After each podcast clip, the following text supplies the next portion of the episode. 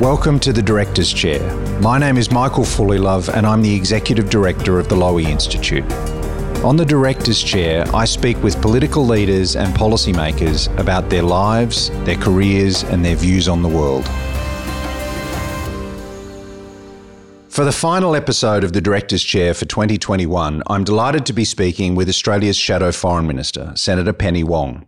Penny was born in Kota Kinabalu, Malaysia, and she moved to Adelaide as a child. She studied law at the University of Adelaide, where she became involved with the Campus Labor Club. After she graduated, she practiced law, and then she went into politics. She was elected to the Senate in 2001, and four years later, she was appointed to the Shadow Cabinet. Between 2007 and 2010, Penny served as the Climate Change Minister, and between 2010 and 2013, she served as Finance Minister. Penny is currently the leader of the opposition in the Senate and the Shadow Foreign Minister. Thank you, Penny Wong, for joining me from quarantine in Adelaide for the Director's Chair. Oh, it's good to be with you, Michael. Thanks for the opportunity. So, Penny, you were born in KK in Malaysia. You moved to Adelaide at the age of eight, I think. What were your early experiences of Australia?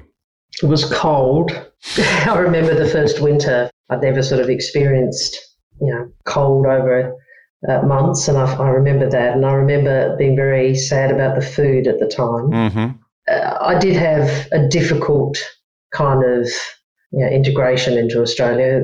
The school I went to, I was the first Asian most of those kids had ever seen, and you know it was a it was a difficult experience, but probably quite formative.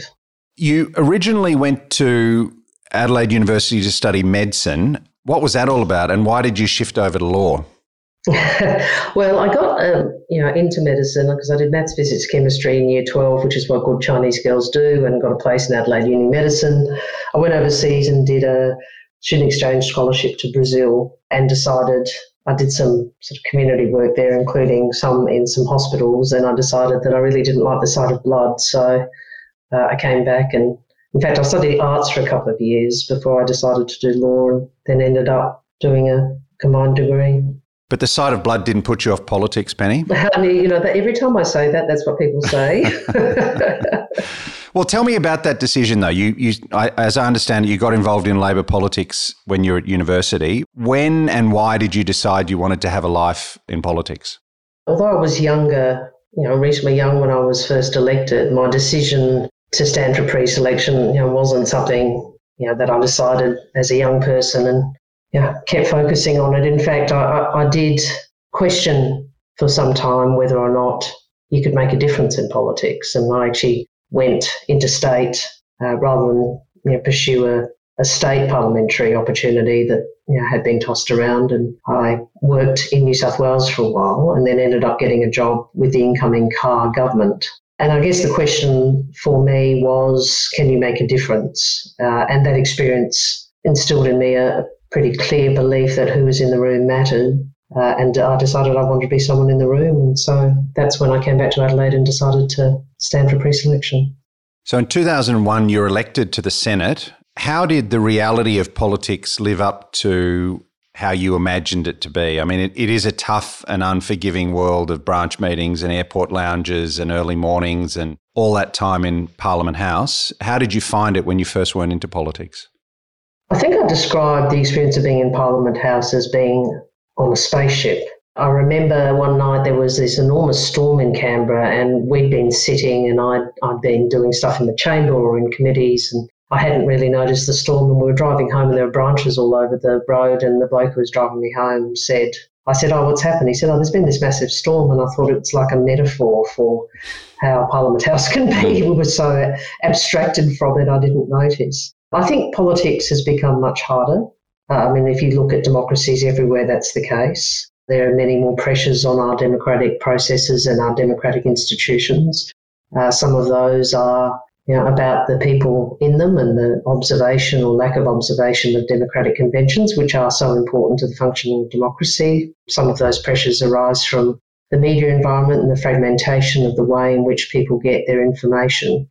And I think all of those things have meant that one of the preconditions of democracy, which is that we have agreed facts around which we can then contest policy, is no longer the case. So, you know, we, we are in a world where facts themselves are disputed, facts themselves are undermined. We see a lot more misinformation and disinformation. And I think that actually puts a, a deal of pressure on the on our democratic system. It's something we all have to deal with.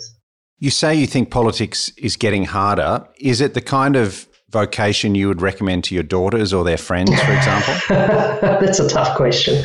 She do remember one time, my eldest daughter, when she was younger, we were in a non-sitting week. Mm-hmm. She and Sophie were in Canberra, uh, and I asked if they could let us into the chamber so she could just see where I worked. And so she was in the chamber, and I said, "Oh, this is this is where Ma sits. This is where. I mm. give speeches." And she looked at me. and She said, "When I'm older, I'm going to talk here. I'm going to wear a suit, and I'm going to talk here." And I said, "No, no, no, no, no, no, no! Don't do this. Do something else." You succeed early in politics. In 2007, Mr. Rudd is elected as Prime Minister and you become the Climate Change Minister. There's an enormous amount of optimism about the way that that issue is developing and the changes that the Rudd government usher in. Let me ask you a, a kind of a long term question, if I can. It, it does seem to me that a generation or two ago, Australia might have led the world in finding market based solutions to the problem of reducing emissions. We used to be very good at solving those kinds of problems. It hasn't been like that over the last decade or two. And in fact, climate change has broken prime ministers and opposition leaders on both sides of politics. It's gone close to breaking our politics, I would say. Why has this issue proved so insoluble for our country? I think it's less that we've got less good at solving problems. We know what the solutions are. Uh, it's become much, much harder to deliver them. And there are many factors which have driven that. One of them is the decision you know, by parts of our politics to be prepared to engage in fear campaigns, scare campaigns, personal and vindictive campaigns uh, in a way that is really has, I think, become quite poisonous. And you might recall that I, in fact, got a deal with Malcolm Turnbull when he was opposition leader and I was climate minister on mm-hmm. a carbon price. Mm-hmm. Uh, and what that, what ensued then, as you referenced, is Barnaby Joyce and others toppling him as leader whilst the bill was being debated in the parliament. And in fact, you know, we were so close to getting a bipartisan vote on climate policy, which would have set Australia up that is instructive because what it reminds us is when small groups of people are prepared to say and do anything in order to obstruct and destroy the prospect of change, change is very hard to implement. So, my greatest learning out of that whole experience of climate, and I think these last decade and a half, as you point out, which is so broken uh, in terms of a policy outcome and in terms of an outcome for the future of the country is that we have to remember how hard change is and we have to be prepared to work together in order to give effect to that change. So part of the challenge was we had the Greens voting with you know, Barnaby Joyce on the carbon price. We had the business groups walking away over the subsequent years uh, from sensible economic policy on climate. And I think the, the reminder is you have to build a coalition for change, just as Joe Biden had to build a coalition to change the presidency. And people have to be prepared to work together to achieve that. So, my one message is always to people if you want action on climate, you have to change the government because this government is never going to act on climate in any way that is real. We'll come to this government in a minute, but after the 2010 election, you became the Minister for Finance and Deregulation. And at that point, the world was still recovering, getting over the global financial crisis. What lessons did you draw from the GFC? Well, I learned a, a lot about the role of government and the importance of sensible, informed economic policy. I learnt in a very real way that you know, politics and budgeting are all about counterfactuals you're never choosing between, or rarely choosing between one great option and one mm-hmm. bad option. You're usually choosing between a range of options that you have to determine which is most optimal. Mm. So, you know, those were important lessons, I think. You've been Shadow Minister for Foreign Affairs since 2016, Penny. What's the biggest area of difference between Labor and the coalition on foreign policy at the moment? perhaps we start with where we are together, like where what we share. I think we share an uh, assessment or an understanding that, as I've said, you know, this is the most difficult time in Australian foreign policy since the end of World War II. I think we face a more difficult and uncertain external circumstances than we faced at the end of the war. We also understand, I think both parties of government understand the implications of China's increasingly assertive, at times aggressive behaviour and uh, the changes in the relative position between the US and China, and that we are in an era of strategic competition. Uh, where we differ is how we would approach that. And I think the fundamental problem that we have, and it's been on display over the diplomatic spat, diplomatic rift that we've seen between the French and Mr. Morrison, and what has occurred in terms of the public comments of President Biden. The difference is we would not seek to prioritise domestic politics over Australia's foreign policy interests. And I think time and again, this Prime Minister, Scott Morrison, has demonstrated a willingness to do so. And we can point to the, you know, the precipitous announcement about the move of the embassy to Jerusalem during a by-election, and we can point more recently to you know, the government doing two things which I thought were extraordinary. One was the release of private text messages between the French president and Mr. Morrison, but also, and this got less publicity, but I think is as important, a National Security Council document being shown to a journalist in order to undermine the public comments of President Biden. Now, I think those things demonstrate a willingness to do enormous damage to Australia's relationships and our standing in the world as a trusted partner all because Mr. Morrison was putting his personal interests first. Let me ask you if Labor wins, you would be the foreign minister. What kind of foreign minister would you like to be, Penny? And is there a former foreign minister whom you would regard as a model? Well, I think on the first question, what are the things that I would identify as my priorities? I think the first is I think the role of foreign minister is to project Australia to the world or explain Australia to the world and also to explain the world to Australia. And on that, I think I would want to be working to project an identity of Australia that is modern Australia in all our multicultural diversity and an Australia that is proud of and reconciling with its First Nations peoples. Uh, I think we don't express the full gamut of modern Australia in how we project into the region and the world, and I think that's to our detriment. Uh, secondly, the approach I'd take uh, is the one I've expressed to you previously, which is we take the world as it is, but we seek to shape it for the better. Uh, and, you know, that is, I think, the Labor tradition, and, and that is central, I think, to how you have to think about foreign policy. And the third is I would be instinctively focused on the region, uh, in part because of who I am, and in part because I think the you know, security within our region, particularly at a time of escalating competition between the, the great powers, is even more of an imperative for the nation. In terms of who, who do I look to as, I suppose, professional role models? Obviously, Gareth Evans, you know, he's a great former Labor foreign minister and who was an activist and brought an energy and an intellectual rigour to his diplomacy and to his work offshore, the, the person, not a foreign minister, but an international leader, the person I would look to would be Angela Merkel. Mm-hmm. I think she's someone who's principled and tough and professional and has demonstrated leadership in difficult times and held the course uh, calmly and resolutely and at times bluntly. That's a real example of leadership. What about Mr. Albanese? What kind of foreign policy maker do you think he would be as Prime Minister, how would you divide the workload between the two of you and what would be the main themes that he would focus on as Prime Minister, do you think?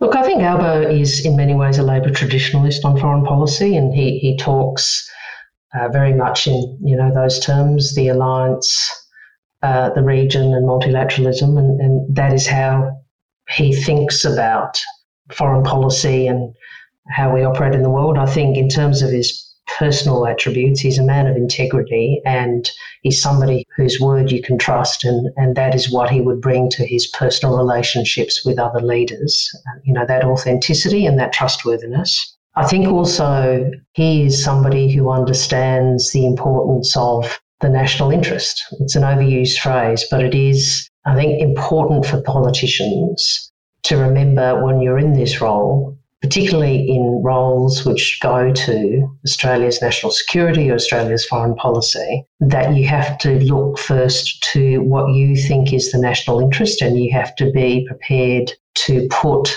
domestic politics aside in pursuit of the national interest. He's also somebody who is you know, he's pretty tough, and so he would assert our interests very clearly and you know without fear, and bring that independence of mind uh, to foreign policy. You mentioned Gareth and you described him as an activist. What do you say to those people who say that the Department of Foreign Affairs and Trade has become less influential in Canberra? Is that correct, do you think? And if, if you think it's correct, how would you seek to change it as Minister? Well, I think it is correct.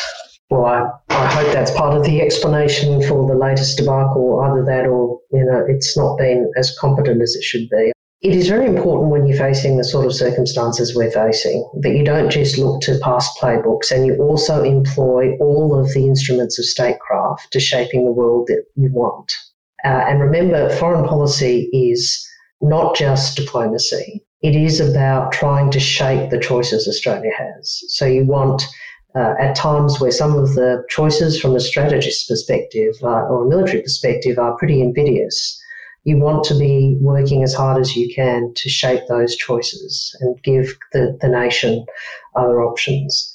Uh, I think DFAT has suffered, uh, obviously, in terms of resourcing under this government. I mean, we've seen around $12 billion cut from our aid program over the period they've been in government. Their budget will be smaller next year than it was some 15 years ago. And with all due respect to my counterpart, I think in part their influence is also being diminished because it doesn't appear that the foreign minister is a key player in some of the major decisions when it comes to foreign policy and international relations. So I think there is work to do, both in terms of resourcing of DFAT, leadership of DFAT, but also making sure that DFAT recognises the situation the country faces and is prepared to make the changes and develop more of the capabilities that are required in order for it to best deal with the world as it is and shape it for the better. In terms of the most recent diplomatic stoush, I hope that DFAT and the national security community do undertake an internal review about what has gone wrong in terms of the AUKUS announcement and the clear diplomatic problems with the French uh, and some of the public statements of the Americans. If it is the case that the advice was good but Mr. Morrison didn't take it, then there's clearly only an issue at the political level.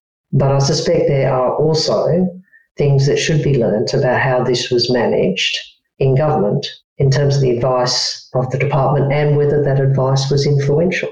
I mean, it's interesting, isn't it? The, the submarine announcement is, is grounded in a capability argument, and there is a compelling capability argument. But as you know, when you make a decision in the national interests, which you know is going to be a difficult decision to land, you have to do the whole job and you have to focus on what is it that we can do to minimise the blowback, minimise the damage to Australia from landing such a decision. Clearly, that was not done, and I hope you know those in the leadership of the department and the broader national security community take this opportunity to reflect on that. I think there are demonstrable failings from our leaders, politicians, so demonstrable failings from Mr. Morrison, but I hope at a bureaucratic level that there is some thinking about it. Last question on DFAT, Penny. Recently, the Institute published the Diplomat Database, and one of the findings from that database is that Australia has more political appointees than ever in diplomatic posts, and that former politicians are being sent to posts not just posts that have traditionally gone to polis like Washington and London, but also different kinds of posts like Tokyo and Singapore and, and New Delhi that traditionally were staffed by career diplomats. Is this a problem? And if it's a problem, will you commit to reducing the number of political appointees you send as minister? Uh, yes, it is a problem, and it's a problem because the government doesn't think diplomacy matters uh, and have used too many diplomatic posts essentially to deal with large estimates regardless of whether or not they have capacity. Now, I think some politicians can be very good heads of mission, and there are certain posts where having someone who is you know, the weight of their history and brings with them the, the capital of their personal relationships with senior people in the government is a good thing. But I think that there are so many announcements that we have seen where you would want someone with more diplomatic capability uh, rather than a political person. What I will be doing is to try and assess whether or not you've got the right person for the job. And would you reduce the number? Oh, well, you know, I, there are a few people I certainly wouldn't have appointed, regardless of party politics. Uh, I, I, think you do need to turn it around, and I think there has to be a, a capacity argument. And the former Premier of Tasmania going to Singapore, I just found extraordinary. Mr. Hodgman, you might be a nice guy, but Singapore, as you know, given particularly the region and its place within ASEAN and its really quite uh, penetrating assessments and insights into China, the US, and the region. It's a very important post. Uh, and it is beyond me why they would send uh, Mr. Hodgman. And that, that's only one example. All right, let me ask you about, Penny, some contemporary issues. Let me start with China, as you've just mm. mentioned it. We've seen a, a, significant deterioration in the bilateral relationship over the past two years. You mentioned that at the beginning of the podcast. Whose fault mm. is this, do you think? I'm not sure that's the best question to ask. Uh, I think the relationship is deteriorated in great part because China has chosen to become much more assertive and at times aggressive. And the relationship has also deteriorated uh, because China is engaging in coercive economic activity. And that is something all of us should be pushing back on because it's not only detrimental to Australia, it is inimical to a, a rules based multilateral system which has served countries well and maintained peace and stability and founded a context for the sort of development that China has engaged in. And that has been a good thing. I have said previously that I, I don't think some of the handling from the government uh, has been optimal of some of the aspects of the relationship. I try to think about it in this way. I think there are there are structural aspects to the relationship where those structural differences are going to mean we will have ongoing differences to manage regardless of who is in government. Uh, and they are things like, you know, our views about the South China Sea, our views about trade and coercion, Australia's views about human rights and democracy, and they are not going to change regardless of who is in government. I do think at times that the government has reached for the domestic rhetoric because it has perceived there's some benefit in that. I don't think you know that has been helpful. So I guess in summary, I'd say China has changed. The nature of our relationship with China has changed. There are going to be enduring differences that need to be managed by whoever's in government. However, as you know, Michael, there is no scenario where China doesn't matter. So we can't dis- simply disengage. What we do need is to take the politics out of this issue. And if there was one thing that I could say about the government's approach to China, I would say talk less and do more. What would be one thing you would do if you became foreign minister tomorrow to try to restart the relationship, given that they don't seem to be taking our calls? How would you start? I don't know that we alone can restart the relationship. China has to make a decision that it wants to re engage. But I think we would try to take a different approach to how we talk about this domestically, or we would seek to do less around inflaming some of the domestic rhetoric. And one thing I would do is to talk much more openly about the experience of Chinese Australians through this period, which, as you know from some of the research you've done at Lowy, this has been a very difficult time. And I think some outreach to that community and some articulation of the experience of them of the discussion about China has been very difficult.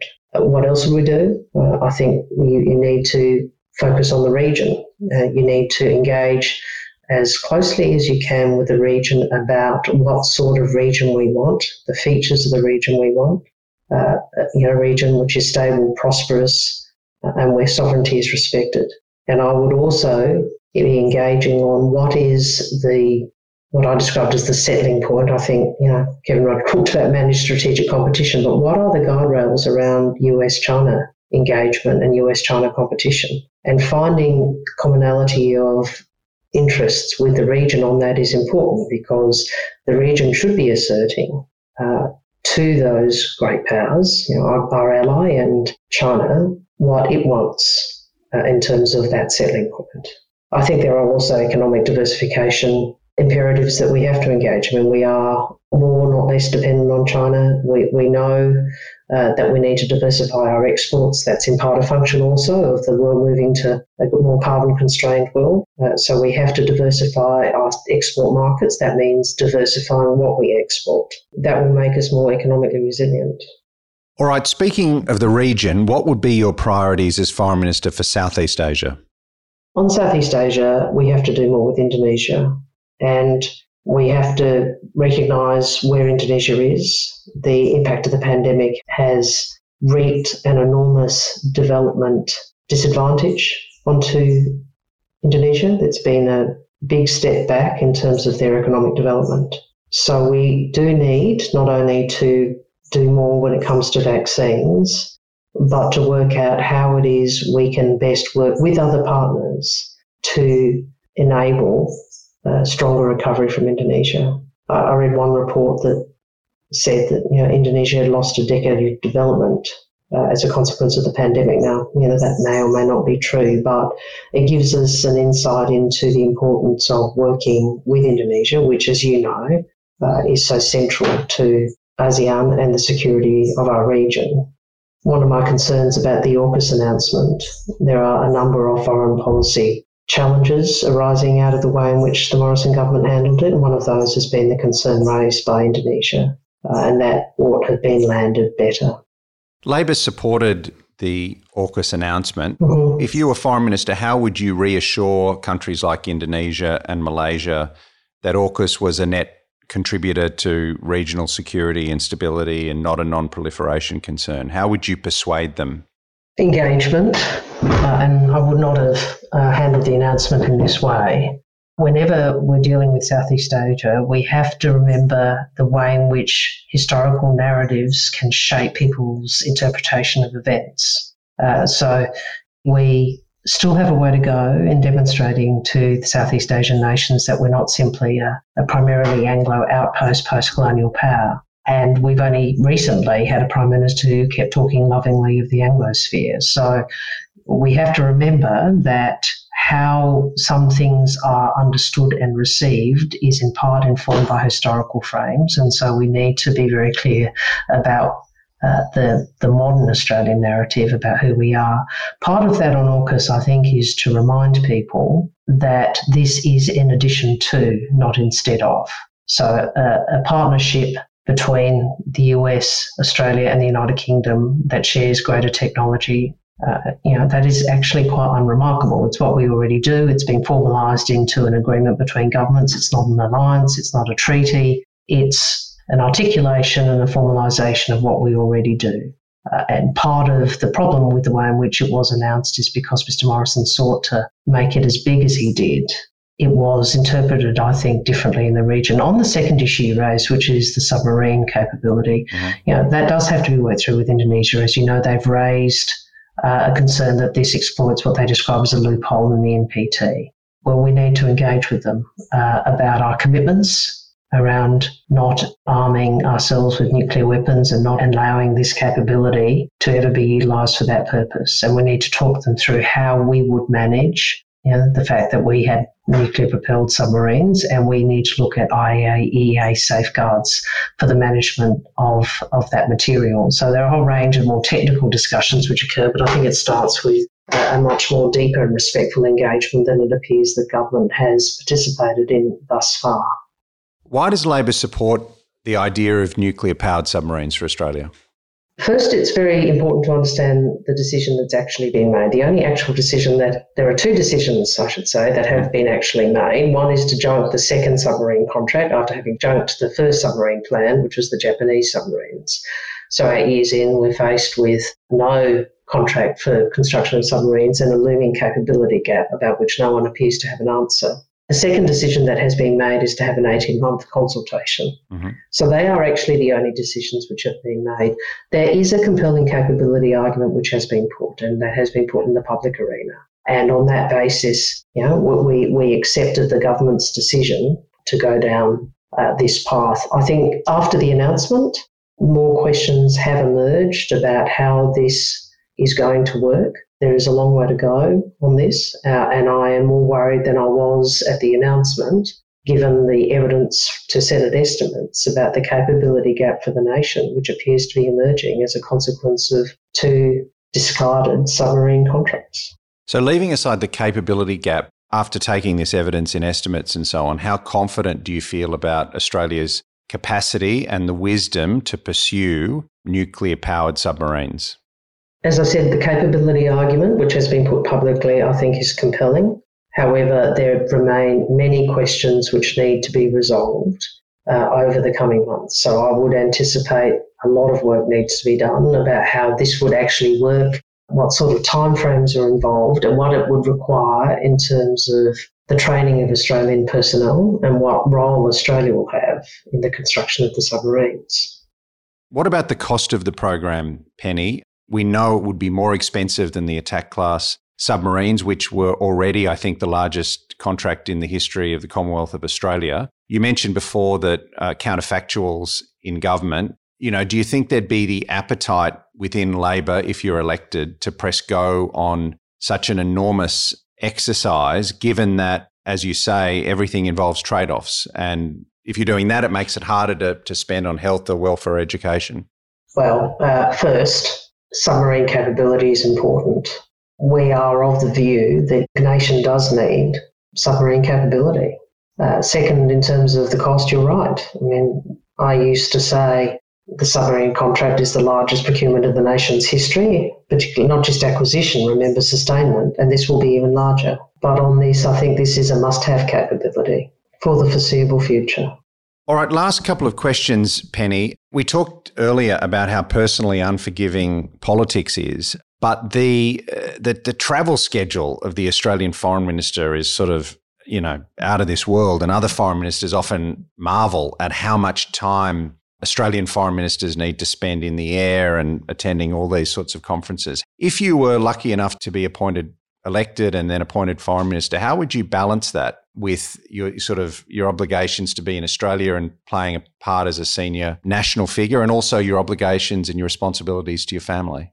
Yes, well, I think the last one is the more difficult one, isn't it? The politics is pretty hard on your partner and your children, and being foreign minister is particularly hard. So, yeah, that's something we've talked about, and we know it's going to be difficult. I mean, Marise Payne has travelled very little, obviously, because of COVID. I would hope we can prioritise travel very clearly, uh, and I would be prioritising the region uh, to a great extent. But, you know, these are unfortunately this is part of the job. One of the benefits or one of the great privileges being Prime Minister, though, is you are engaged in working to shape the world, working to shape the region, and working to shape outcomes and opportunities for your country. Very few people get that opportunity.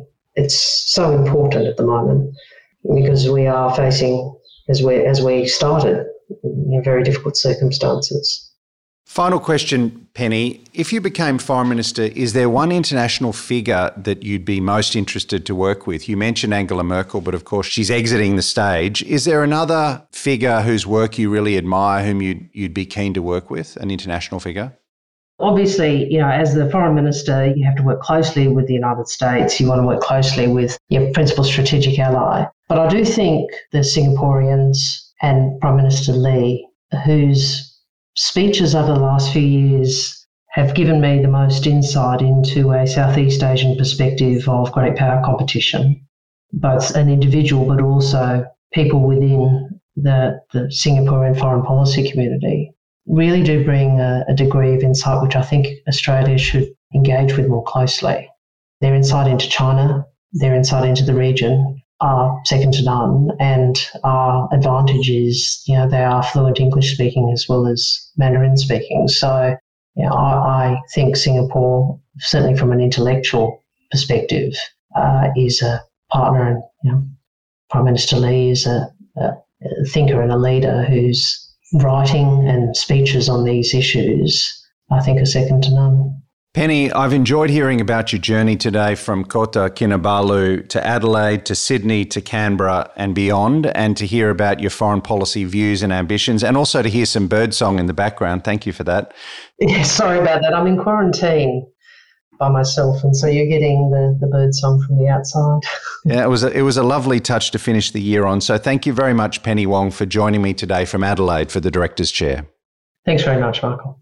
Well, that's a wrap for the Director's Chair for 2021. I'd like to thank all my guests on the Director's Chair this year, from authors Anna Funder and Philip Bobbitt, to military commanders David Petraeus and Harry Harris, to politicians Julia Gillard and John Howard, and experts such as Michelle Flournoy and Samir Saran.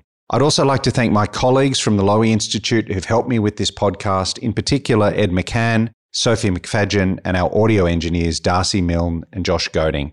And finally, thank you to you, our listeners, for joining us over the course of this remarkable year. The Director's Chair will be back in early 2022. See you then. You've been listening to The Director's Chair, a podcast by the Lowy Institute, hosted by me, Michael Fullilove. Thanks for listening.